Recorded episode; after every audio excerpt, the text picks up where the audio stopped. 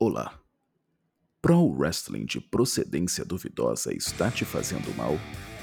Seus problemas acabaram. Tome agora mesmo um. Traps, traps, traps. Seguindo recomendações médicas, eu sou o Douglas Jung do Four Corners Wrestling Podcast e eu inoculo você contra o SmackDown de 17 de setembro, resumido em 7 minutos, quase 8. Fale com seu médico. Eu falaria.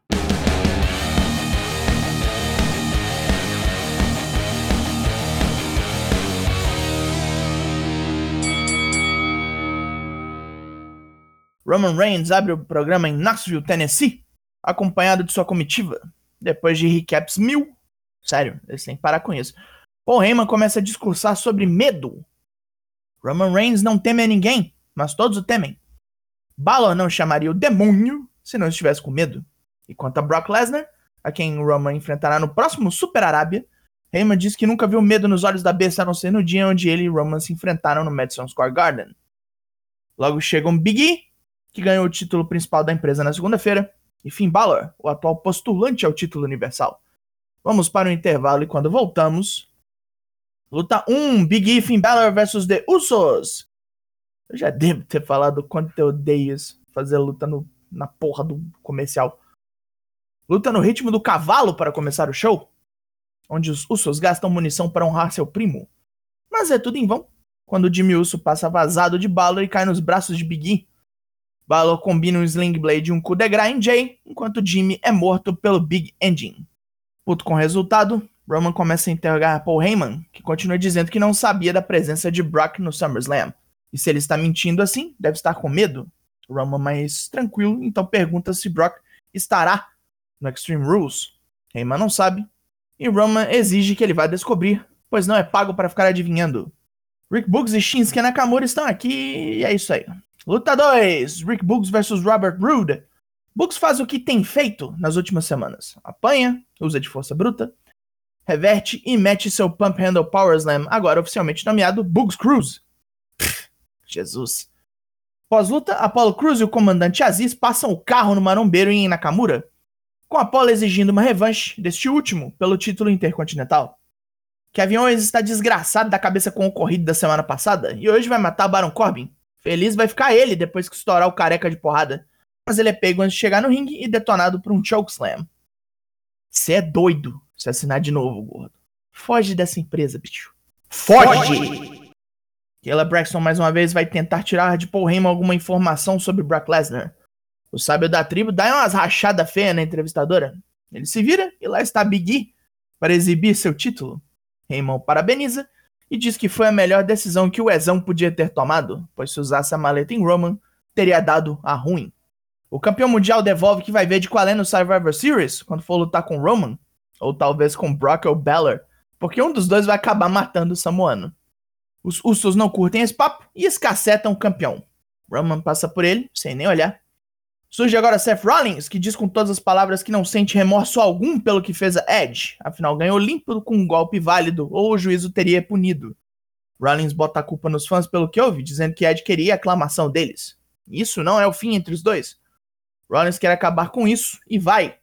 Nem que tenha que invadir a casa do cara pra porrada rolar, ou Ed volte para o ringue se arrastando. De um jeito ou de outro, acaba. No backstage, Becky Lynch é informada da comemoração de Bianca Belair ao retornar para sua cidade natal e fica interessada. E agora, a luta que foi cortada da semana passada. Luta 3, Zelina Vega e Carmela versus Tony Storm e Liv Morgan. O troço nem começa direito, Tony Storm faz quase nada. E Liv Morgan manda Carmela no corner com um catapult kick, aparentemente quebrando o nariz da loura. Carmela endoida com estrago e toma um count-out. Era melhor ter continuado cortado. Liv Morgan se emputece e desafia Carmela por uma luta no Extreme Rules, onde fará dela tão feia por fora quanto ela é por dentro. No consultório médico, Carmela confirma que não quebrou o nariz e jura livre de morte. Zelina fala que vai querer pegar a ex-Riot Squad primeiro. Os Street Profits metem aquela de couro grego, lembra de como eles faziam isso? Falando da comemoração de Bianca Belair, que hoje tudo é festa. Mas no Extreme Rules é pé no rabo dos Usos e cinturão na mão, pois, como sempre, os dois querem a fumaça. Finn Balor vem para revelar a origem de seu demônio. A manifestação de todas as vezes que ele ouviu um não, de todas as vezes que foi passado para trás e menosprezado. O fogo queima dentro dele, brilha cada vez mais forte com cada adversidade. Ele não é de uma família de lutadores como Roman. Seus parentes trabalhavam em ferrovias, ele nem deveria estar aqui, mas lutou com todas as forças por seu sucesso. O rosto de Finn Balor agora é o rosto do desafiante, mas o campeão universal terá o rosto do demônio. Então a gente vê a versão dos mutantes, os mutantes da transformação do Bala. Sem comentários. Falando no telefone sobre o New Day contra Bloodline, que ocorrerá no Raw de segunda-feira, Sonya Deville tenta ignorar Naomi, que se emputece e mete uma carteirada, lê todo o seu currículo latês para o oficial e dá nela uma encarada nervosa, dizendo que vai ter luta semana que vem, por bem ou por mal. Agora vamos de volta ao ringue para um peidinho seco. Luta 4, Dominic Mysterio vs Sami Zayn. Terceira tentativa para Dominic, fez quase tudo certo. Até mesmo escapa de um Blue Thunder Bomb com uma Hurricane Runner. Com 619 pegando em cheio, faltou só o splash, mas Sami levantou os joelhos e pinou o moleque depois. Porra de cagalhão esse moleque, hein? Puta que pariu. Oh, esse menino. Ainda tem que amargar Sammy falando pro pai que o moleque tá verdão ainda.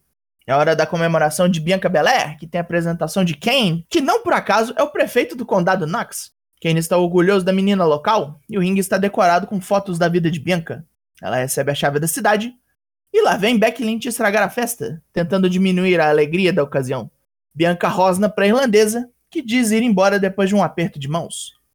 Bianca tenta pegar a campeã no KOD, mas toma reto o finisher mais novo de Becky, o Manhandle Slam, e assim terminamos, com Bianca passando vergonha na frente de toda a sociedade. Pontos positivos: só a primeira luta e o Paul Heyman passando sufoco para manter o emprego. Uhum. Pontos negativos: a promo do Rolas foi longa demais para funcionar. Três vezes Dominique vs Sami Zayn é forçar demais a amizade. E a luta feminina cortada da semana passada era para ser isso aí mesmo? Porque se sim, era melhor ter continuado cortado, né? E o Baron Corbin dando pé no Owens desse jeito? Bom, dá pra ver que os caras querem que ele vá embora mesmo, né? Vai renovar contrato nem fudendo assim. Porra de empresa. O SmackDown dessa semana leva uma nota 3 de 10, cada vez mais perto do defunto, e o desfibrilador tá sem bateria. E sai do pronto-socorro esse Traps. Como todos sabem, nós temos lives toda terça e quinta no Twitch, sempre às 8. E o podcast da semana chega agora às quintas-feiras. Eu sou o Douglas nós somos o Foco Honors Wrestling Podcast e eu volto semana que vem. Logo mais, tem mais. E até! Four Corners é um medicamento. Seu uso pode trazer riscos. Procure o médico e o farmacêutico. Leia a bula e tome um tapa na cara. É tarja preta, meu irmão. Yeah, that makes sense.